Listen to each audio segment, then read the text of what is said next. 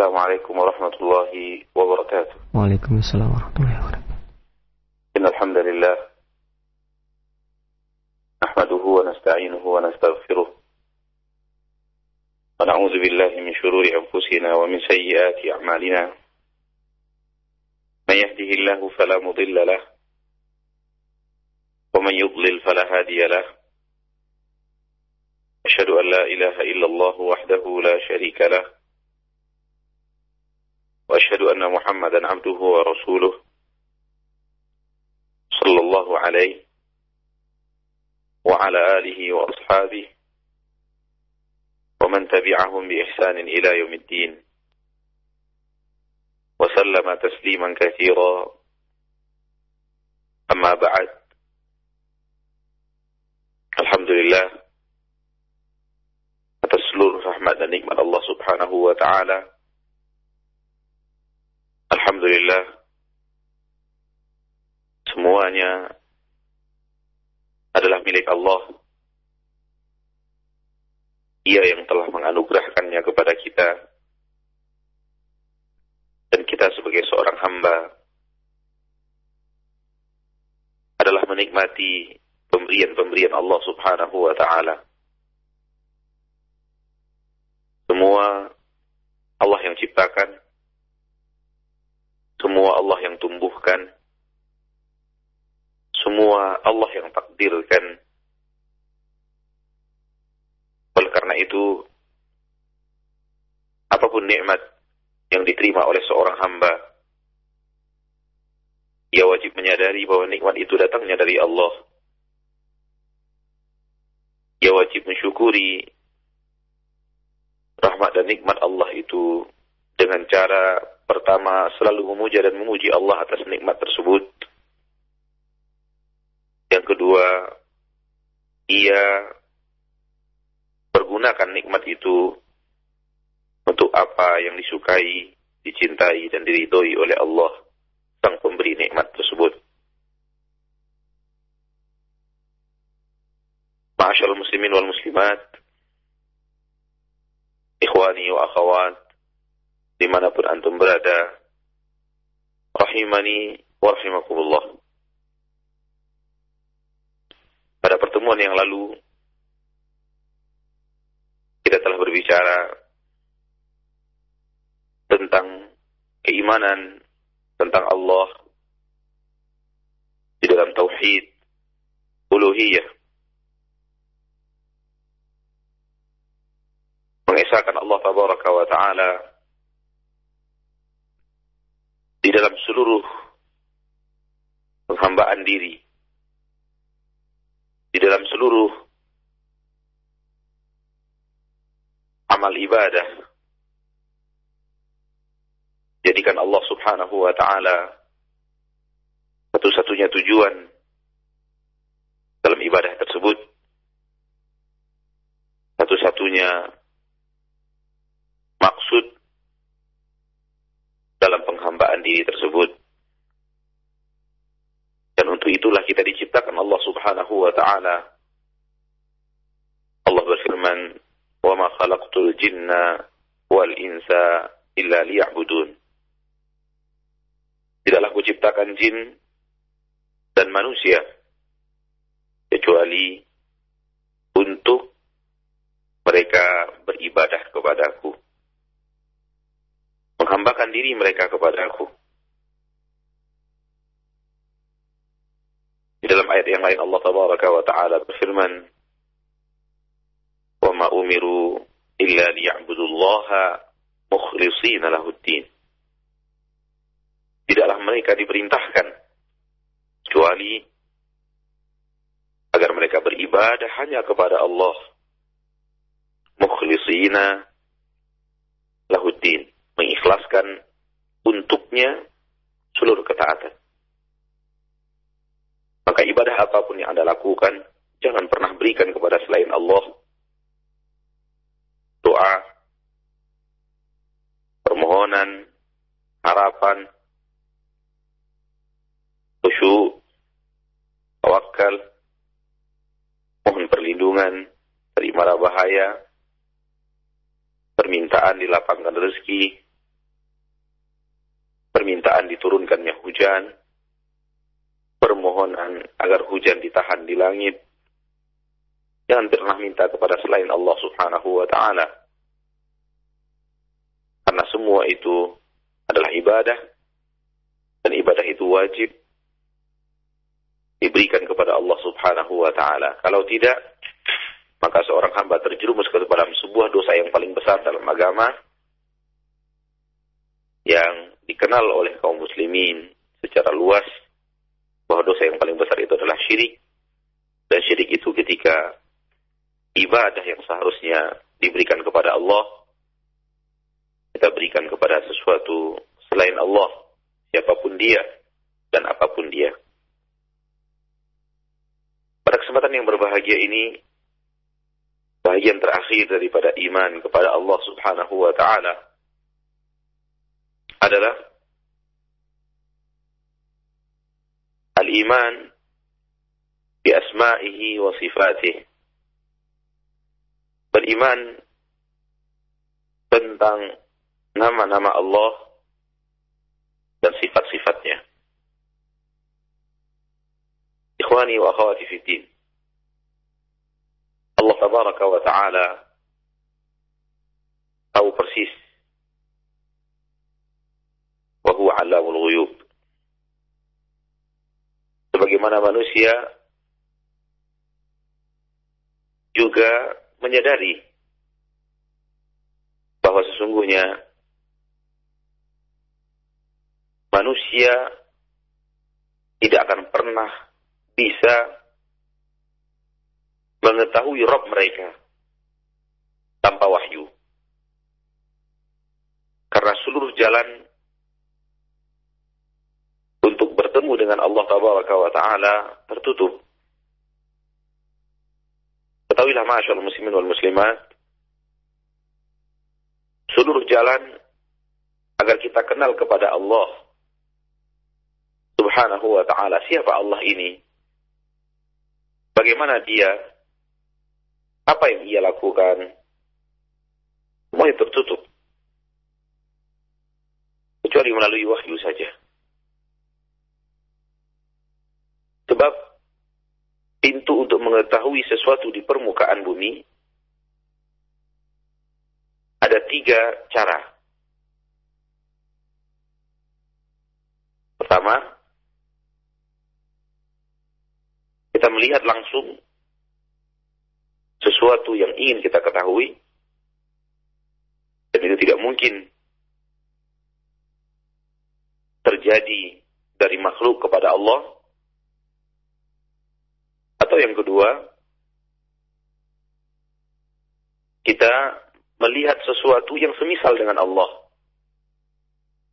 Maaf, kita melihat sesuatu yang semisal dan seperti yang ingin kita ketahui, dan itu pun tertutup. Tidak ada yang sama dengan Allah Subhanahu wa ta'ala, dan tidak ada sesuatu yang mirip dengan Allah Subhanahu wa ta'ala di langit dan di bumi. Allah berfirman dalam Al-Quranul Karim, "Laisa kamitslihi syai." Tidak ada yang sesuatu yang sama dengannya. Dan yang ketiga, untuk mengetahui sesuatu adalah mendengarkan kabar dan cerita dari seorang yang amanah, jujur, tentang sesuatu yang akan kita ketahui. Inilah jalan wahyu. Dan manusia yang paling amanah adalah Nabi kita tercinta Muhammad Shallallahu Rabbi Wasallam Alaihi. Maka jalan wahyulah satu-satunya jalan yang ditempuh oleh manusia untuk mengenal Rabb mereka.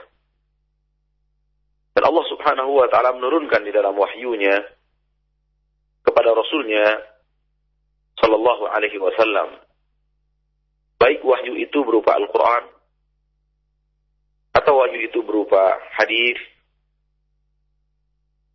Di dalam wahyu-wahyu itulah Allah memperkenalkan kepada kita siapa dia. Siapa dia? Siapa dia yang wajib kita imani sebagai pencipta langit dan bumi serta seluruh isinya? pemilik seluruh nikmat, yang mendatangkan seluruh kebaikan, yang mengatur seluruh perjalanan alam, yang wajib kita rukuk dan sujud kepadanya, beribadah agar kita mendekatkan diri kita kepadanya, melaksanakan penghambaan diri kepadanya, mencurahkan seluruh perhatian dalam doa kepadanya, menggantungkan seluruh harapan kepadanya, dan tempat kita bergantung dari seluruh kehidupan kita, di dalam seluruh kehidupan kita kepadanya. Allah pun memperkenalkan dirinya kepada kita melalui wahyu yang Allah turunkan. Dan inilah tauhid asma wa sifat. Kita mengimani keesaan Allah tabaraka wa ta'ala di dalam seluruh nama-nama yang ia miliki dan sifat-sifat yang ia miliki subhanahu wa ta'ala. Rabbul Izzati wal Jalalah, Rabbul Jabarut wal Malakut wal Kibriyai wal Azamah. Ikhwani fi din, untuk mengenal Allah subhanahu wa ta'ala, seperti yang kita katakan tadi, jalan satu-satunya adalah wahyu. Maka jadikan Al-Quran, jadikan hadis adalah pemandu kita untuk mengenal Allah. Rambu-rambu kita untuk mengenal Rabb kita, yang kita rukuk dan sujud hanya kepadanya, yang kita berdoa hanya kepadanya, yang kita berharap hanya kepadanya, yang kita bertawakal hanya kepadanya, yang kita bertaubat hanya kepadanya. Pencipta kita, pencipta langit dan bumi beserta seluruh isinya. Pengenalan kita kepada Allah wajib melalui Al-Quran dan hadis.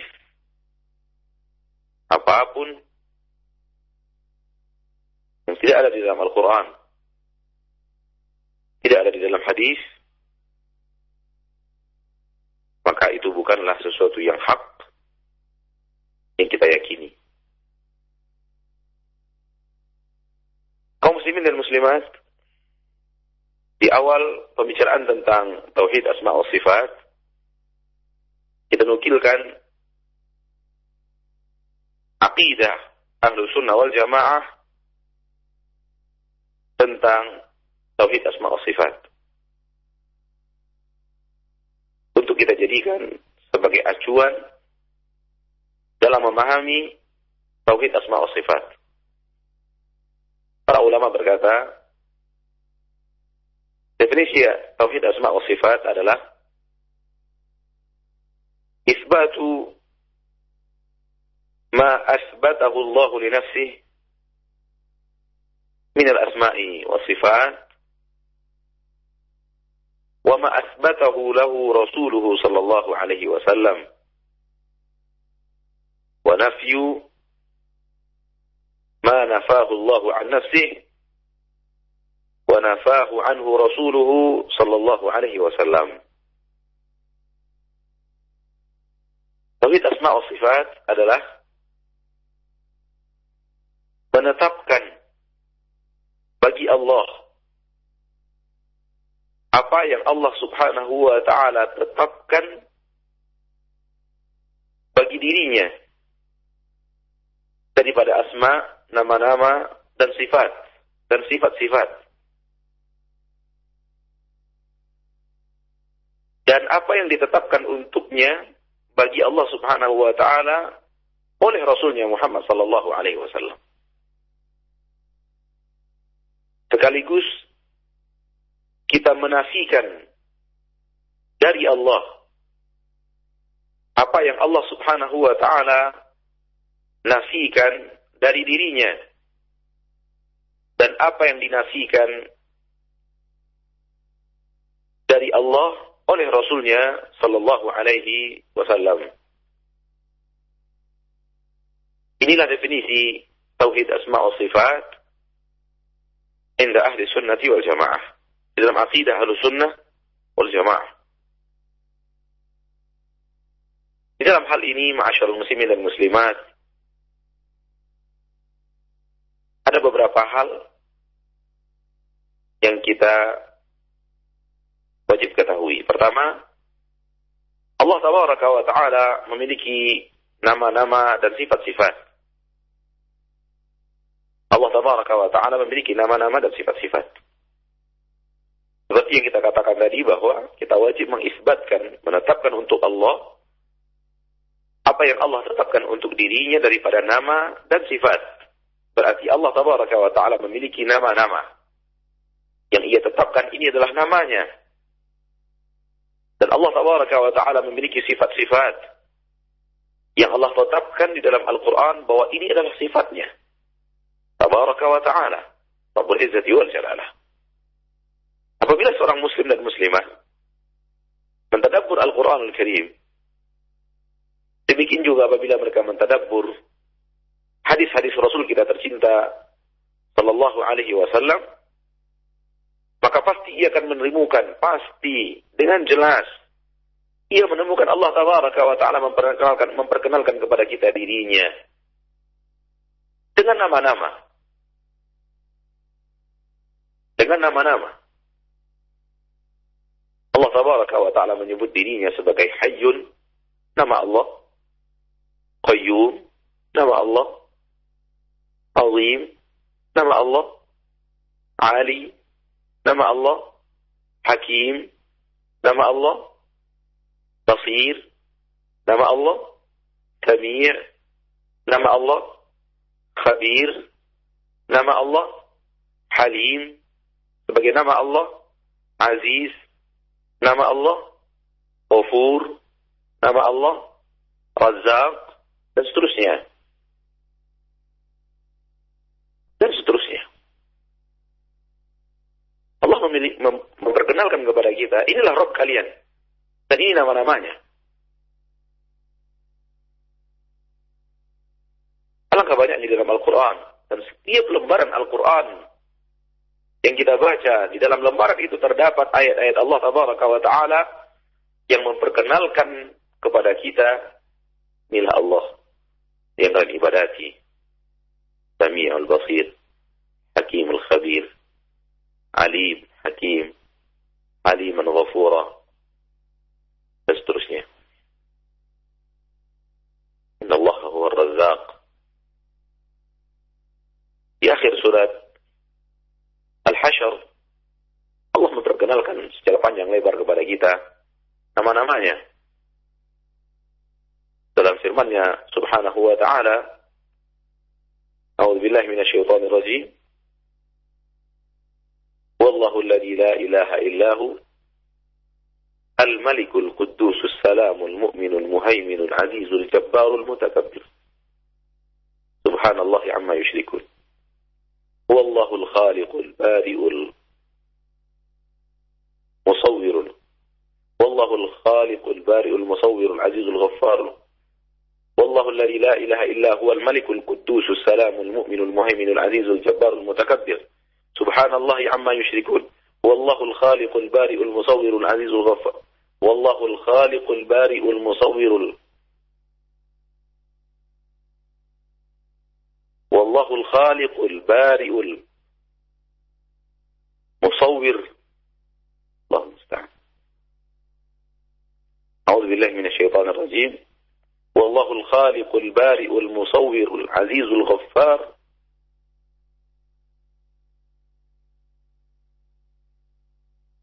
Naam, bisa antum lihat ma'asyarul muslimin wal muslimat di dalam Al-Qur'anul Karim, di akhir daripada surat Al-Hasyr, di sana Allah Tabaraka wa Ta'ala memperkenalkan kepada kita nama-nama Allah Subhanahu wa Ta'ala. Al-Malik, Al-Quddus, Salam, Al-Mu'min, Al-Muhaimin, Al-Aziz, Al-Jabbar, Al-Mutakabbir.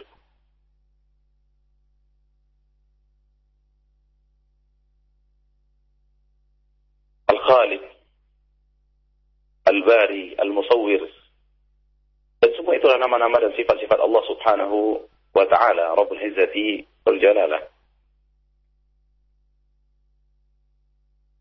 Masyaallah muslimin wal muslimat. Ini yang pertama bahwa Allah Subhanahu wa taala memiliki nama-nama dan Allah Tabaraka wa taala memperkenalkan nama itu kepada kita. Kemudian Allah Tabaraka wa taala memiliki sifat. Allah Tabaraka wa taala memiliki sifat. Dan di dalam sifat ini keyakinan aqidah Ahlussunnah wal Jamaah bahwa setiap nama Allah Subhanahu wa taala mengandung sifat, menerangkan kepada kita sifat. Setiap nama Allah Subhanahu wa taala di dalamnya terkandung sifat Allah Subhanahu wa taala. Nama Allah Al-Hayy mengandung sifat Allah yang Maha Hidup, yang tidak akan pernah wafat. Nama Allah Al-Qayyum di dalamnya terdapat sifat qayyumiyah, berdiri sendiri, mengerjakan segala sesuatu sendiri. Rabbul Izzati wal Jalalah. Nama Allah Al-Ghafur di dalamnya ada sifat pemaaf. Nama Allah Ar-Razzaq di dalamnya ada sifat pemberi rezeki. Nama Allah Subhanahu wa taala Ar-Rahman Ar-Rahim di dalamnya ada sifat pengasih dan penyayang. Nama Allah Subhanahu wa taala Al-Mutakabbir di dalamnya ada sifat kibriya milik Allah Subhanahu wa taala. Nama Allah Subhanahu wa taala di dalamnya terdapat sifat-sifat Allah Subhanahu wa taala. Dan itulah yang membuat nama itu adalah menjadi nama yang husna seperti yang diterangkan oleh para ulama. Walillahil asmaul husna. Allah memiliki nama-nama yang husna. Berkata Fadilatul Syekh Muhammad bin Shalih Al-Utsaimin, "Kaunu husna."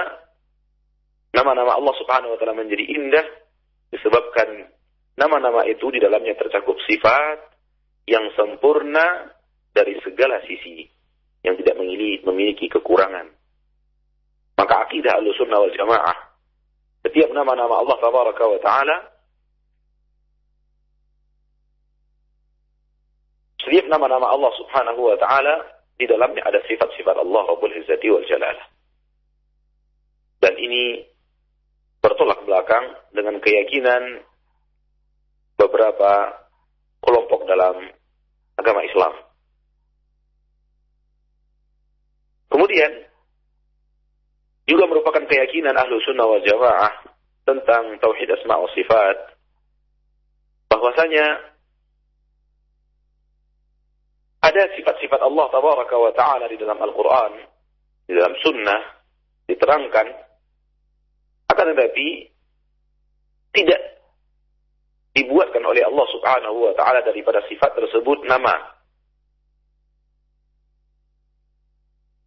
Allah bercerita tentang sifat Allah kepada kita. Namun Allah Tabaraka wa taala tidak mengambil dari sifat tersebut nama. Ma'asyiral muslimin wal muslimat, rahimani wa rahimakumullah. Di dalam Al-Qur'an sering kita membaca wa ghadiballahu alaihim, dan Allah Tabaraka wa taala marah kepada mereka. Dan marah adalah sifat aqidah Ahlussunnah wal Jamaah, seperti yang kita katakan tadi, menetapkan untuk Allah apapun yang Allah tetapkan untuk dirinya, dan apapun yang Rasulullah tetapkan untuk dirinya, untuk Allah Subhanahu wa taala, daripada seluruh nama dan sifat. Ketika Allah Tabaraka wa taala mengatakan ghadiballahu alaihim, Allah marah kepada mereka, menunjukkan di antara sifat Allah adalah marah terhadap orang-orang yang ingkar, terhadap orang-orang yang kafir, terhadap orang-orang yang mengingkari syariatnya, tidak mau patuh dan tunduk kepada perintah dan larangannya. Allah memiliki sifat marah terhadap mereka. Wa la'anahum, Allah melaknat mereka. Allah memiliki sifat itu. Akan tetapi Allah tidak memiliki nama yang diambil dari sifat itu, karena Allah tidak pernah mengatakan kepada kita di dalam Al-Quran, tidak juga Rasulnya SAW, bahwa di antara nama-nama sifat Allah adalah ghadib, orang yang marah. Jadi pembahasan asma, nama-nama Allah, di dalamnya terkandung sifat, dan sifat-sifat Allah Tabaraka wa Ta'ala ada yang tidak mengandung nama. Sehingga pembahasan tentang asma lebih sempit daripada pembahasan tentang sifat. Lebih luas pembahasan tentang sifat daripada pembahasan tentang asma. Sebab seluruh nama memiliki sifat. Berarti kalau kita bicara nama, kita juga bicara sifat yang dimiliki oleh Allah Rabbul Izzati wa Jalla di dalam kandungan nama tersebut. Dan kita akan berbicara sifat-sifat Allah Tabaraka wa Ta'ala lainnya yang tidak terkandung di dalamnya nama. Ikhwani fiddin rahimani wa rahimakumullah. Sehingga pembahasan asma lebih sedikit daripada pembahasan sifat. Artinya pembahasan sifat lebih luas daripada pembahasan asma. Di sisi lain, para ulama juga menerangkan kepada kita bahwa sifat ini terbagi kepada sifat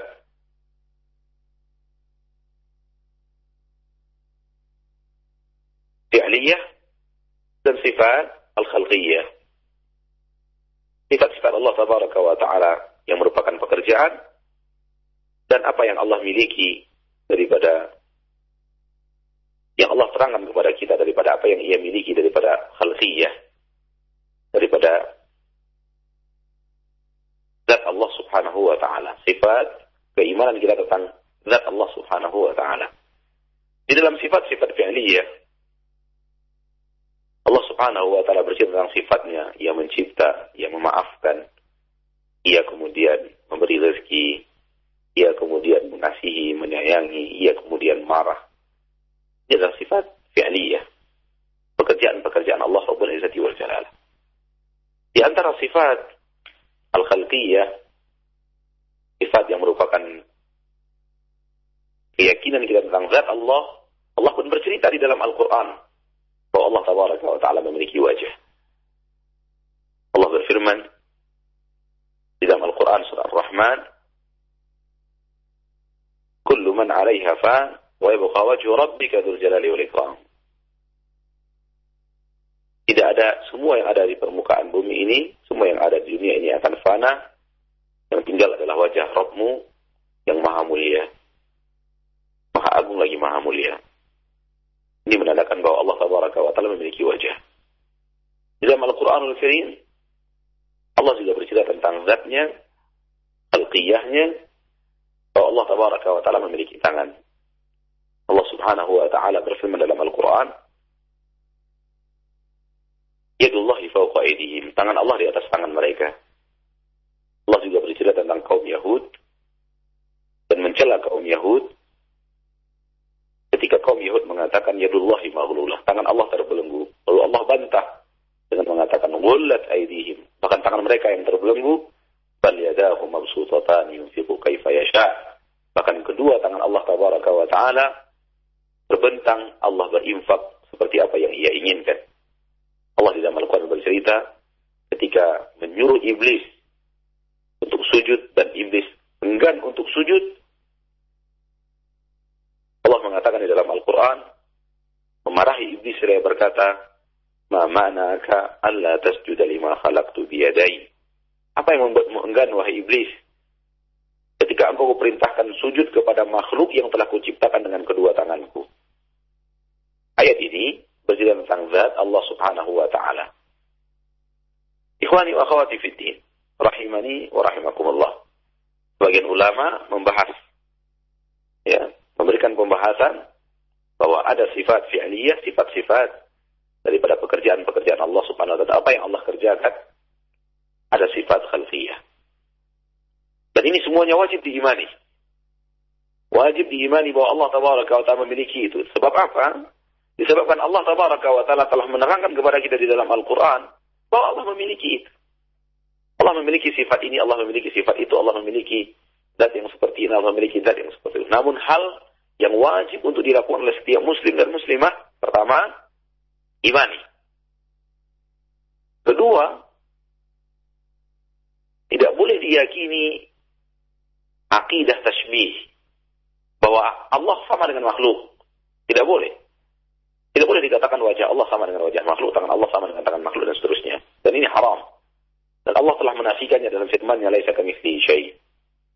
Tidak ada yang sama dengan Allah Tabaraka wa Ta'ala. Walam yakun lahu kufuwan ahad. Tak ada yang setara dengan Allah Tabaraka wa Ta'ala. Hanya Allah satu-satunya.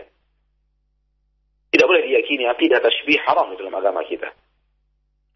Kemudian tidak boleh juga tahrif dan takwil, yaitu tidak mau menerima keterangan-keterangan yang Allah wahyukan kepada kita di dalam Al-Quran dan Hadis, sebagaimana mestinya.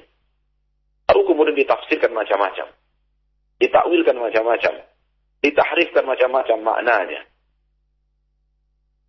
Dan ini tidak boleh. Kewajiban seorang hamba mengimaninya, sebagaimana yang Allah Tabaraka wa Ta'ala terangkan. Ketika Allah Subhanahu wa Ta'ala menerangkan, Allah memiliki wajah, Allah memiliki tangan, yakini, imani.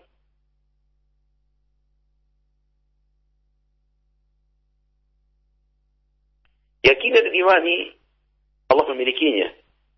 Namun tambahkan keimanan bahwa Allah memiliki itu, namun tak satu pun yang tahu seperti apa. Dan tidak sama dengan makhluk pasti. Sehingga selamat iman kita daripada mendustakan sesuatu yang Allah Subhanahu wa Ta'ala telah terangkan kepada makhluknya. Ikhwani wa akhwati fid din, rahimani wa rahimakumullah. Dan takyif, mencari-cari seperti apa wajah Allah, mencari-cari seperti tatapan tangan Allah, itu pun terlarang dalam agama kita. Mencoba-coba untuk melukiskan wajah Allah, mencoba-coba untuk melukiskan tangan Allah, dan semua itu haram. Tidak boleh. Disebabkan kita tidak pernah diberitahu oleh Allah Subhanahu wa Ta'ala. Kita hanya diberitahu oleh Allah, Allah memiliki wajah, Allah memiliki tangan. Seperti apa Allah tidak terangkan. Rasul pun sallallahu alaihi wasallam tidak terangkan. Sehingga tidak ada kewajiban bagi kita untuk mencari-cari dan membuat-buat hal yang semisal yang kita katakan tadi. Ma'asyiral muslimin dan muslimat. Kita kembali kepada kaidah di dalam ta'rif, definisi daripada asma wa sifat. Kita katakan tadi bahwa Allah memiliki nama, Allah memiliki sifat. Di dalam hadis Nabi Muhammad mengatakan SAW dalam hadis yang sahih, "Lillahi tis'atun wa tis'una asman, man ahsaha dakhala al-jannah." Allah memiliki 99 nama. Barang siapa yang menguasainya, maka dia akan masuk surga. Kaum muslimin dan muslimat, dalam hal ini banyak kaum muslimin mengetahui, alhamdulillah, bahwa Allah Tabaraka wa Ta'ala memiliki 99 nama. Akan tetapi, ingin kita tambahkan beberapa hal yang telah kita temukan dari para ulama. Karena para ulama adalah warasatul anbiya yang menerangkan kepada kita ad-dinul hanif, agama yang lurus. Ad-dinus sahih, agama yang sahih. Para ulama mengatakan, Nabi mengatakan 99 nama, Allah memiliki 99 nama, itu tidak menunjukkan bahwa Allah hanya memiliki itu dan tidak memiliki nama yang lain. Namun maknanya adalah Allah di dalam Al-Quran yang Allah wahyukan kepada kita, dan dalam hadis yang diwahyukan Allah kepada Rasulnya dan Rasulullah sampaikan kepada kita, itulah nama-nama yang Allah perkenalkan kepada makhluk-makhluknya. Namun di sisinya ada nama-nama lain yang tidak kita ketahui, yang tidak Allah ajarkan kepada kita, dan Allah tidak sampaikan kepada Nabi kita Muhammad sallallahu alaihi wasallam. Ini akidah kita, yaitu bahwa nama Allah ghairu munhasirah, di bilangan itu, tidak terbatas hanya di bilangan itu saja, di bilangan 99 nama, tidak. Disebabkan Rasulullah SAW pernah berdoa bahwa ada nama-nama lain yang Allah ajarkan kepada makhluknya, ada nama-nama Allah yang lain yang Allah turunkan di dalam kitab selain Al-Quran. Ada nama-nama lain yang Allah sembunyikan di dalam ilmu gaib di sisi Allah Subhanahu wa Ta'ala. Dalam doa Rasul kita tercinta sallallahu alaihi wasallam, "Allahumma inni 'abduka ibnu 'abdika ibnu amatik, nasiyati biyadik, madin fiyya hukmuk, 'adlun fiyya qada'uk, as'aluka bi kulli ismin huwa lak, sammaita bihi nafsaka aw anzaltahu fi kitabika aw 'allamtahu ahadan min khalqik, aw ista'tharta bihi fi 'ilmil ghaibi 'indak." Ini adalah dalil yang menunjukkan bahwasanya nama-nama Allah Subhanahu wa Ta'ala ghairu munhasirah, tidak hanya terbatas dalam 99 nama. Namun yang yang Allah ajarkan kepada manusia di dalam Al-Quran dan Sunnah adalah 99 nama. Itu yang wajib kita ketahui, itu yang harus kita pelajari. Ini yang pertama. Berikutnya, tentang 99 nama ini, ketahuilah ma'asyiral muslimin, bahwa tidak ada hadis yang sahih. Tidak ada satupun riwayat yang sahihah yang menerangkan kepada kita detail nama tersebut yang 99 itu yang mana. Detail nama tersebut 99 itu adalah ini. Disebutkan 99 nama, tidak ada satu hadis pun yang sahih dalam masalah ini. Sehingga para ulama berbeda pendapat, ikhtilaf, menentukan yang mana yang 99. Di sebagian mayoritas, sebagian besar nama, mereka sepakat. Akan tapi di sebagian lainnya mereka berbeda pendapat. Apakah ini nama Allah atau tidak? Apakah ini bagian daripada nama Allah atau tidak? Silakan antum menikmati buku karya Fadhilul Syekh Abdul Razzaq Al-Badr hafizahullah tentang fikih nama-nama Allah subhanahu wa ta'ala ini. Dia memiliki buku dengan nama fikih Asma'ul Husna. Dia menerangkan kepada kita nama-nama Allah dan kemudian mensyarah kepada kita makna daripada nama-nama tersebut. Dan bisa mendapatkan dalam edisi berbahasa Arab juga telah diterjemahkan ke dalam bahasa Indonesia. Walillahil hamd. Ma'asyiral muslimin wal muslimat, rahimani wa rahimakumullah. Kemudian yang perlu kita tambahkan juga di dalam ini, diterangkan oleh para ulama, maksud ahsaha bukanlah menghafalnya saja. Bukanlah hanya semata-mata menghafal. Akan tetapi menghafalnya, mengetahui maknanya, dan menjalankan tuntutan daripada nama tersebut. Itulah makna ahsah. Misalkan, nama Sami'. Dia tahu Allah memiliki nama Sami'. Allah memiliki sifat melihat. Mendengar, Sami' mendengar. Kemudian kita memenuhi tuntutan daripada nama ini, yaitu ketika kita mengetahui Allah Tabaraka wa Ta'ala mendengar seluruh yang kita ucapkan, kita pun tidak mau mengucapkan kalimat yang akan dimurkai oleh Allah Subhanahu wa Ta'ala. Kita pun berhenti daripada kata-kata yang akan kita perdengarkan kepada Allah yang tidak baik, yang tidak Allah ridho, yang tidak Allah sukai. Dalam basir, melihat. Saya yakini Allah memiliki nama basir. Saya yakini Allah memiliki sifat melihat. Dan kemudian kita berhenti melakukan pekerjaan-pekerjaan yang Allah akan melihat kita dalam keadaan berbuat maksiat. Begitu seterusnya.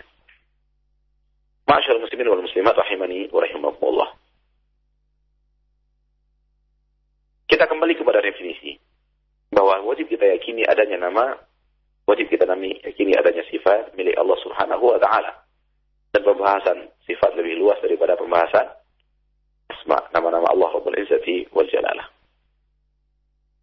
Semua sifat dan nama itu isbat yang telah Allah Tabaraka wa Ta'ala terangkan kepada kita bahwa ia memilikinya, ia memiliki nama ini, ia memiliki sifat ini. Isbatkan, tetapkan bahwa itu adalah milik Allah dan jangan ingkari sedikit pun. Dan jangan pernah berusaha untuk mengingkarinya. Jangan pernah berusaha untuk meniadakannya. Jangan pernah berusaha untuk memalingkan maknanya. Jangan pernah berusaha untuk lari daripada Al-Quran dan Hadis. Dalam menyatakan sesuatu tentang Allah Tabaraka wa Ta'ala, cukuplah bagi kita Al-Quran dan Hadis, dan kita tidak butuh yang lain. Karena memang pembicaraan tentang Allah Rabbul Izzati wal Jalalah tidak bisa kita bicarakan kecuali melalui wahyu. Dan Allah Tabaraka wa Ta'ala berbicara kepada kita, dan Allah ingin kita meyakini apa yang Allah sampaikan kepada kita. Oleh karena itu, tidak ada tasbih, tidak ada tahrif, tidak ada ta'wil, tidak ada takyif. Ini sudah kita sampaikan tadi. Tidak ada ta'til, menafikan Allah dan sifat-sifatnya. Allah mengatakan begini, kita katakan tidak mungkin Allah punya itu. Allah mengatakan sifatnya begini, kita katakan tidak ada. Allah menyatakan bahwa Allah subhanahu wa ta'ala marah, kita katakan Allah tidak mungkin marah, karena marah itu bukan pekerjaan baik, bukan sifat yang baik. Misalnya, tidak boleh mentaktil, tidak boleh meniadakan Allah dan sifat-sifat yang telah Allah terangkan kepada kita. Allah menerangkan Allah punya sifat itu, yakini bahwa Allah memiliki sifat itu. Dan semua ini terangkum dalam sebuah pembahasan di dalam penyelewengan di dalam asma dan sifat, disebut kesalahan dalam berakidah dalam asma wa sifat, disebut ilhad, berpaling, menyeleweng. Bagian daripada menyeleweng adalah mentasybih, menyamakan Allah. Bagian daripada menyeleweng adalah mentakwil, mentahrif, merubah-rubah makna, merubah-rubah maksud dan tujuan Allah subhanahu wa ta'ala kepada hambanya. Bagian daripada ilhad adalah penyeleweng dalam asma wa sifat adalah memisal-misalkan. Bagian daripada itu mentakif, bagian daripada itu adalah mentaktil. Semuanya adalah ilhad, penyeleweng dalam asma wa sifat. Allah subhanahu wa ta'ala berfirman, وَذَرُوا الَّذِينَ يَلْحِدُونَ فِي أَسْمَائِهِ سَيَجْزَوْنَ مَا كَانُوا يَعْمَلُونَ. سَيَجْزَوْنَ مَا كَانُوا يَعْمَلُونَ. Biarkan orang-orang yang menyelewengkan nama-nama Allah subhanahu wa ta'ala. Allah subhanahu wa ta'ala memberikan balasan kepada mereka sesuai dengan apa yang mereka kerjakan. Ini ancaman. Maka berimanlah seperti yang didatangkan oleh Allah tabaraka wa ta'ala di dalam Al-Quran, seperti yang diterangkan oleh Rasulullah SAW di dalam hadisnya, dan jangan tambah-tambahkan dan jangan selewengkan. Ikhwani fiddin rahimakumullah. Setelah kita mengatakan isbat, ma'asbatahullah, menetapkan untuk Allah apa yang Allah tetapkan untuk dirinya daripada asma wa sifat, dan yang Rasulullah tetapkan untuk dirinya daripada asma wa sifat. Bagian kedua daripada aqidah asma wa sifat adalah menafikan. Setelah tadi menetapkan, bagian kedua adalah menafikan, meniadakan. Kita tiadakan untuk Allah sesuatu yang Allah telah tiadakan sifat itu, nama itu untuknya. Dan Rasulullah juga telah menafikan. Ma'asyal muslimin wal muslimat. Allah di dalam Al-Quran berbicara dan mengatakan bahwa Allah subhanahu wa ta'ala tidak memiliki sifat tidur, tidak memiliki sifat ngantuk. Seperti yang kita baca dalam surat, dalam ayat kursi. Allah subhanahu wa ta'ala berfirman, La ta'khuduhu sinatu wa la naum.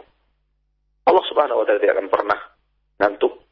Allah subhanahu wa ta'ala tidak pernah tidur. Di dalam ayat ini fahamlah kita bahwa Allah menafikan, meniadakan sifat kantuk. Allah subhanahu wa ta'ala meniadakan sifat tidur untuk dirinya. Tidak mungkin Allah itu ngantuk, tidak mungkin Allah itu tidur. Maka wajib bagi kita untuk meyakini ini, menafikan juga Allah Rabb yang kita ibadat, yang kita rukun dan sujud kepadanya, tidak pernah ngantuk dan tidak pernah tidur. Dia adalah orang yang sempurna kehidupannya dan sempurna seluruh aktivitas yang dia kerjakan. Maha bisa atas segala sesuatu dan mengerjakan segala sesuatu. Tidak perlu pertolongan hamba-hambanya, tidak perlu bantuan hamba-hambanya. Semuanya Allah kerjakan sendiri. Di dalam Al-Quran, Allah benci kepada orang-orang Yahud. Ketika orang Yahud menisbatkan kepada Allah, Allah punya sifat lelah, capek. Ini berarti bahwa Allah menafikan daripada dirinya sifat lelah dan capek. Dia berbuat, dia mengatur, dia menurunkan segala sesuatu, dan dia subhanahu wa ta'ala mengerjakan segala sesuatu. Dan Allah tidak pernah lelah dan capek. Wajib bagi seorang muslim dan muslimah untuk menafikan bagi Allah sifat-sifat ini. Di dalam hadis Nabi Muhammad SAW ketika bercerita tentang Dajjal, Nabi Muhammad menafikan dari Allah Subhanahu Wa Taala sifat mata yang hanya berfungsi sebelah dan sebelahnya tidak berfungsi. Dicek. Allah Subhanahu Wa Taala dikatakan oleh Rasulullah SAW ketika bercerita tentang Dajjal, sesungguhnya Dajjal itu awaru al-ainil yumna. Mata sebelah kanannya tidak berfungsi, picek. Hanya sebelah kiri yang berfungsi. Wa inna rabbakum laisa bi'awar. Sementara Rabb kalian yang kalian ibadati bukanlah awar. Bukanlah orang yang picek matanya. Maka di sini ada penafian. Sesuatu yang Rasul Rasulullah SAW nafikan dari Allah Rabbul Izzati wal Jalalah, maka wajib kita nafikan juga. Apapun yang datang dari Al-Quran, Allah nafikan. Di dalam Al-Quran Allah menafikan bahwa Allah tidak pernah berbuat zalim. Maka kita pun mengatakan Allah tidak pernah berbuat zalim. Di dalam hadis Nabi juga mengatakan Allah tidak pernah berbuat zalim. Kita juga mengatakan Allah tidak pernah berbuat. Dia tidak ada dalam sifat Allah itu yang namanya zalim dan semacamnya. Masyaallah muslimin dan muslimat, rahimani wa rahimakumullah. Pembahasan asma wa sifat termasuk pembahasan yang sangat membutuhkan perhatian khusus dan membutuhkan konsentrasi khusus, dan pembicaraan tentang asma wa sifat dalam qawaid para ulama yang telah disampaikan kepada kita melalui istiqra dan sabru Al-Quran wal ahadis yang telah mereka lakukan, mereka tuliskan di dalam kitab-kitab mereka dan mereka sampaikan kepada kita.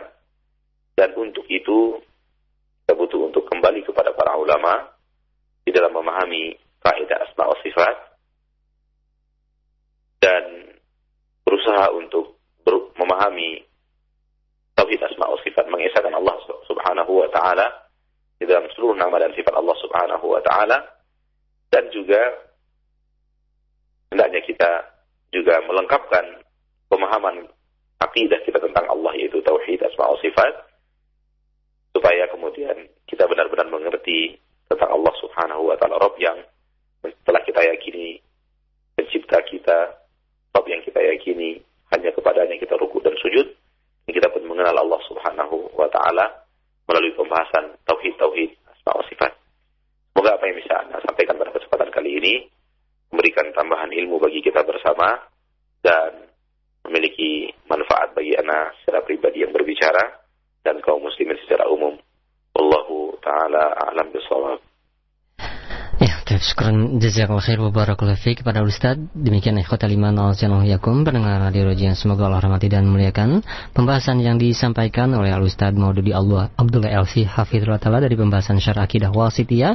Dan alhamdulillah telah kita simak bersama pembahasan yang sangat bermanfaat sekali dari pembahasan mengenai asma dan sifat Allah Subhanahu wa taala.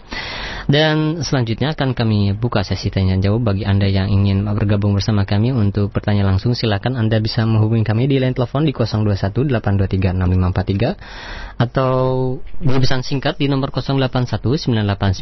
081-989-6543. Dan kami harapkan pertanyaan yang Anda ajukan disesuaikan dengan pembahasan kita di kesempatan pagi ini, yaitu mengenai asma dan sifat Allah.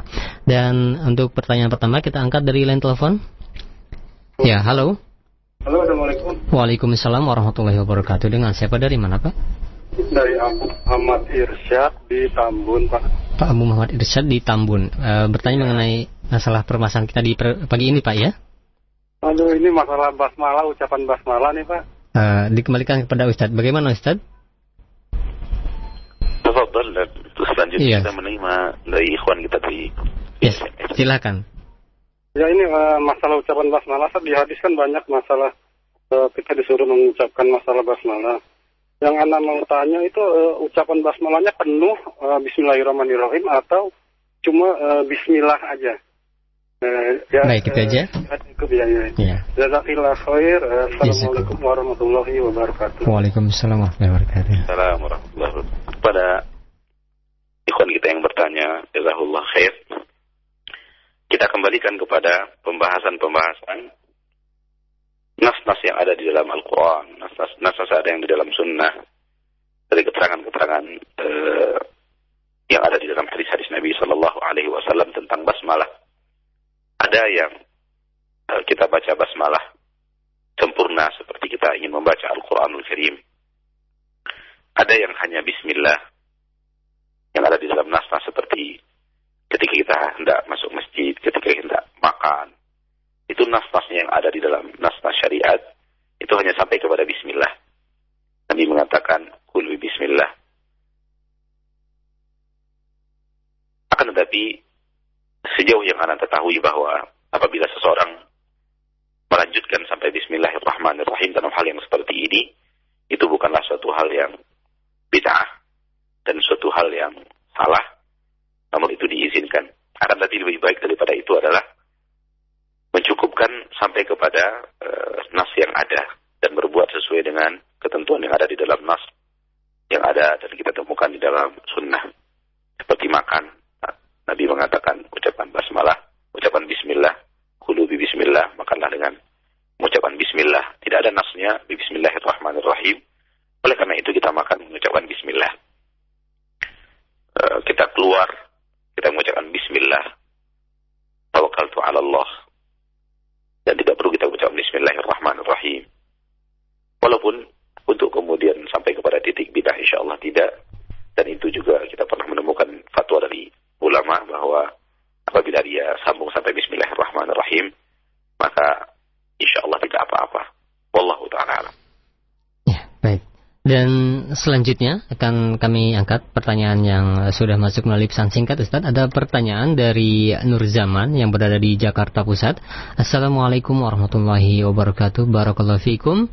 Ustadz, di kampung ana banyak beredar tentang sifat-sifat Allah adalah berupa sifat 20, yaitu diantaranya seperti wujud, kidam, bako, dan seterusnya. Yang menjadi pertanyaan, bagaimanakah pandangan ulama salaf tentang sifat yang 20 tersebut? Padahal yang ana ketahui, nama-nama Allah subhanahu wa ta'ala ada 99 yang terdapat di dalam Asma'ul Husna. Apakah sifat yang 20 tersebut mencakup sifat dari nama-nama Allah yang 99? Jazakallahu khairan. Masyaallah muslimin wal muslimat rahimani wa rahimakumullah. Seperti yang tadi telah kita sampaikan bahwa kita wajib kembali kepada nas-nas yang ada di dalam Al-Qur'an, wajib kembali kepada nas-nas yang ada di dalam hadis tentang nama-nama dan sifat-sifat Allah Subhanahu wa taala. Dan kita wajib mengembalikan pemahaman itu sebagaimana yang diajarkan Rasulullah SAW dan diwarisi dari generasi ke generasi.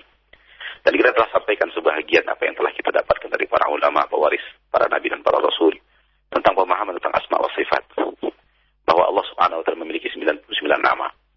Di dalam setiap nama ada sifat. Berarti dari situ saja sudah ada 99 sifat dari nama saja. Kemudian Allah Tabaraka wa ta'ala memiliki sifat-sifat yang lain yang tidak diambilkan dari sifat tersebut nama Allah Subhanahu wa ta'ala. Berarti pembahasannya lebih luas dan lebih panjang. Kemudian nama-nama Allah juga, demikian juga sifat-sifatnya, ada yang diajarkan kepada seorang hamba yang tidak diajarkan kepada Rasulullah, ada yang dinukilkan di dalam kitab yang tidak dinukilkan di dalam Al-Quran, ada yang Allah sembunyikan di dalam ilmu gaib, berarti sifat Allah itu tidak terhingga, nama-namanya pun demikian. Lalu hak apa kita sebagai seorang hamba untuk kemudian membatasi sifat Allah Subhanahu wa ta'ala dalam 20, maka perkara ini bukanlah perkara yang hak. Masalah ini bukanlah masalah yang sahih. Ini adalah sebuah penyelewengan, penetapan kepada Allah Subhanahu wa ta'ala sesuatu yang tidak Allah tetapkan. Seperti yang tadi ditanyakan, bahwa Allah Subhanahu wa ta'ala pun mereka memberikan nama wujud, qidam, baqa, nama-nama yang Allah pun tidak pernah memberikan nama dirinya dengan nama-nama tersebut. Di dalam Al-Quran dan hadis tidak pernah kita menemukan Allah Subhanahu wa ta'ala menyebutnya dengan wujud, dengan qidam, dengan waqa. Nabi SAW pun tidak pernah melakukan itu. Ya. Di dalam sifat-sifat Allah Subhanahu wa ta'ala, di dalam nama-nama Allah Subhanahu wa ta'ala, kita tidak pernah menemukan di dalam Al-Quran atau juga di dalam hadis bahwa Nabi Subhanahu wa ta'ala menyebut Allah dengan nama wujud, Allah menyebut diri dengan nama qidam, Allah Subhanahu wa ta'ala atau Rasulnya menyebut Allah Subhanahu wa ta'ala sebagai baqa dan semacamnya, mutakallim dan yang lainnya. Hal yang seperti ini tidak ada di dalam keterangan yang ada dalam Al-Quran dan hadis yang kita ketahui, dan demikian juga diterangkan oleh para ulama. Oleh karena itu, anjuran kita kepada kaum muslimin dan muslimat untuk menjauhi akidah ini, akidah tentang Allah Subhanahu wa ta'ala memiliki nama-nama dan sifat 20 ini. Wallahu ta'ala alam. Baik, terima kasih banyak Ustaz atas jawabannya. Dan selanjutnya ada pertanyaan dari Abu Salman yang berada di Cilengsi. Assalamualaikum warahmatullahi wabarakatuh. Barakallahu fiik Ustaz. Ustaz, Al-Quran terjemahan yang terbitan akhir-akhir ini, terutama yang di surat Shad ayat yang ke-75 mengenai sifat Allah, yaitu mengenai firman Allah, qala ya iblisu ma mana'aka an tasjuda lima khalaqtu biyadayya itu diterjemahkan seharusnya dengan kedua tanganku. Tapi kebanyakan yang Anda temui di Al-Quran terjemahan terbitan akhir-akhir ini dengan kekuasaanku. Apakah perubahan makna ini merupakan pemikiran dari Mu'tazilah? Silakan. Masyaallah muslimin wal muslimat. Ini adalah contoh daripada apa yang tadi kita katakan ilhad, penyelewengan di dalam tauhid asma wa sifat. Ini adalah contoh dan bukti daripada penyelewengan tersebut. Dan ini disebut takwil. Mentakwilkan nama-nama Allah Subhanahu wa taala kepada sesuatu yang tidak pernah Allah sampaikan, kepada sesuatu yang tidak pernah Allah dan Rasul-Nya ajarkan kepada kita. Dalam pembicaraan tadi kita menekankan bahwa hendaklah kita hanya berpatokan kepada Al-Quran dan hanya berpatokan kepada hadis, dan di luar itu kita tidak meyakininya. Kalau tidak ada keterangannya di dalam Al-Quran, tidak ada keterangannya di dalam hadis. Termasuk yang tidak memiliki keterangan adalah kita tidak meyakini kalimat tangan adalah tangan. Lalu kita pindahkan maknanya. Kita pindahkan maknanya kepada kekuatan, kepada kekuasaan. Oh, ini nggak bisa maknanya tangan, nggak boleh, kata mereka. Karena kalau nanti kita yakini Allah punya tangan, sama dong Allah dengan makhluk. Rata-rata ini yang menjadi alasan kenapa orang tidak berani meyakini Allah punya tangan daripada seluruh kelompok-kelompok yang menolak ayat ini. Pada Allah Tabaraka wa Ta'ala terang-terang mengatakan kepada kita dengan bahasa Arab yang fasih, dengan bahasa Arab yang jelas, yang tidak ada di dalamnya terdapat hal yang samar. Kenapa engkau tidak mau sujud kepada makhluk yang telah aku ciptakan dengan kedua tanganku? Nah, seperti ini orang Arab pun fahamnya bahwa itu adalah tangan. Para ulama kita menerangkan dalam hal bantahan terhadap akidah ini bahwa secara bahasa Arab itu tidak bisa dilatihkan kepada makna kekuatan, kekuasaan. Ikhwani fiddin, siapa yang menyuruh kita untuk menggantikan kalimat tangan yang ada di dalam Al-Quran maknanya kepada kekuatan, maknanya kepada kekuasaan? Siapa yang menyuruh kita? Ayat mana yang memerintahkan kita? Hadis mana yang menyuruh kita melakukan itu? Tidak ada. Pertanda bahwa akidah ini tidak berasal dari Al-Quran dan tidak berasal dari hadis. Dan ahlu sunnah tidak pernah mau menerima sesuatu yang bukan berasal dari Al-Quran dan tidak berasal dari hadis. Mana ayatnya menyuruh kita untuk meyakini tangan Allah Subhanahu wa ta'ala Allah ciptakan di dalam Al-Quran bukanlah tangan, tapi kekuasaan dan kekuatan? Mana ayatnya? Mana hadisnya perintah dari Nabi kita SAW? Nabi Muhammad SAW adalah orang Arab, diutus oleh Allah Subhanahu wa ta'ala dengan lisan Arab.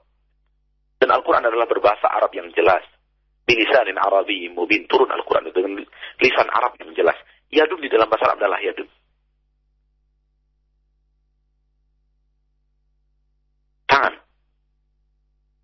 Oleh karena itu kaum muslimin dan muslimat, rahimani wa rahimakumullah, tidak benar akidah yang mengatakan bahwa termasuk dalam terjemahan bahwa tangan ini adalah kekuatan dan kekuasaan. Kalau kemudian kekuatan dan kekuasaan diterjemahkan supaya kemudian Anda lari daripada menyamakan Allah dengan makhluk, sebenarnya Anda tidak terlepas daripada itu. Anda tidak terlepas daripada akidah itu. Ketika Anda takut menyatakan Allah punya tangan, disebabkan Anda takut menyatakan Allah sama dengan makhluk, kemudian makna tangan itu Anda selewengkan. Anda takwil kepada kekuasaan dan kekuatan. Kita pun akan menanyakan kepada Anda, makhluk pun mempunyai kekuasaan, makhluk pun mempunyai kekuatan. Anda belum keluar dari kasus Anda. Anda mau lari kemana lagi? Lalu mereka berkata, oh, kekuasaan Allah nggak sama dengan kekuasaan makhluk. Kekuatan Allah tidak sama dengan kekuatan makhluk. Kita katakan kepada mereka, Kenapa nggak dari awal aja? Kenapa tidak dari awal aja? Akidah yang seperti ini Anda terapkan. Kenapa Anda harus lari daripada ayat Al-Quran? Kenapa Anda harus lari daripada hadis-hadis Rasulullah SAW? Nabi mengatakan, Allah Tabaraka wa Ta'ala menciptakan Abi Adam dengan tangannya. Allah Tabaraka wa Ta'ala menulis Taurat dengan tangannya. Allah Tabaraka wa Ta'ala menanam tanaman yang ada dalam surga Firdaus dengan tangannya. Dalam hadis yang sahih Nabi mengatakan seperti itu. Anda kemudian tidak berani meyakini tangan. Anda larikan kepada kekuasaan. Kenapa harus lari dulu? Kemudian ketika kita tuntut Anda untuk mengatakan makhluk punya kekuasaan, makhluk punya kekuatan, Anda mengatakan kekuasaan Allah dan kekuatan Allah tidak sama dengan kekuasaan makhluk dan kekuatan makhluk. Kenapa tidak dari awal Anda mengatakan tangan Allah tidak sama dengan tangan makhluk? Kenapa harus menyelewengkan dulu baru kemudian meyakini akidah yang seharusnya Anda yakini dari awal? Allah tidak pernah menyuruh Anda untuk menyelewengkan makna ini. Rasul tidak pernah mengajarkan kepada kita untuk menyelewengkan makna ini. Pahamlah kita bahwa maksud Rasulullah SAW adalah yakinilah ini, tambahkan yakinan laisa kamitslihi syai'. Tidak ada yang sama dengan Allah. Selesai. Habis perkara. Tidak perlu repot-repot. Ketika Rasul SAW mengatakan, Allah menciptakan Nabi Adam dengan tangannya, sesuai dengan Al-Quran. Kalau makna kekuatan, kalau maknanya kekuasaan, apa beda Nabi Adam dengan kita? Di mana kelebihan ayat ini? Di mana kelebihan hadis Rasulullah SAW ini? Di mana keutamaan Nabi Adam yang Rasulullah ceritakan dalam hadis ini? Tidak ada. Karena kalau makna kekuatan, makna tangan adalah kekuatan dan kekuasaan, kita pun diciptakan Allah dengan kekuatan dan kekuasaannya. Loh, berarti Nabi Adam tidak punya keutamaan. Kitab Taurat tidak punya keutamaan dari kitab-kitab lain. Surga Firdaus tidak memiliki keutamaan dari surga-surga yang lain. Karena seluruh pepohonan surga pun ditanam Allah dengan kekuatan dan kekuasaannya. Sehingga hilanglah hadis yang mulia ini. Hilanglah keutamaan Nabi Adam di hadis yang mulia ini. Hilanglah keutamaan surga Firdaus di hadis yang mulia ini. Hilanglah keutamaan Taurat di dalam hadis yang mulia ini. Dan itu tidak bisa difahami oleh orang Arab. Dan tidak bisa difahami oleh lisan Arab yang sahih. Dan hilanglah seluruh keutamaan-keutamaan Al-Quran. Yang Allah bercerita tentang keutamaan Nabi Adam. Yang Allah ciptakan dengan kedua tangannya. Ikhwani fillah rahimani wa rahimakumullah. Oleh karena itu hal yang seperti dijauhi ini namanya ta'wil. Ini namanya ilhad, menyeleweng daripada asma wa sifat. Kaidah ahlu sunnah wal jamaah adalah berpegang teguh kepada Al-Quran dan Sunnah. Dan tidak sedikit pun keluar daripada pembahasan yang ada dalam Al-Quran dan Sunnah. Kalau ini kita cermati dengan baik, lalu kita amalkan dengan baik, insya Allah kita akan diberikan petunjuk oleh Allah kepada jalan yang lurus. Nah, ya baik, terima kasih banyak Ustaz atas jawabannya. Dan satu pertanyaan terakhir Ustaz, karena waktu yang sudah mendekati untuk habis Ustaz. Ada pertanyaan dari Hadi yang berada di Cilengsi, Ustaz, mengenai ayat di surat Al-A'raf ayat yang ke-54, sesungguhnya Tuhan kamu ialah Allah yang telah menciptakan langit dan bumi dengan dalam 6 masa, lalu dia beristiwa di atas ars.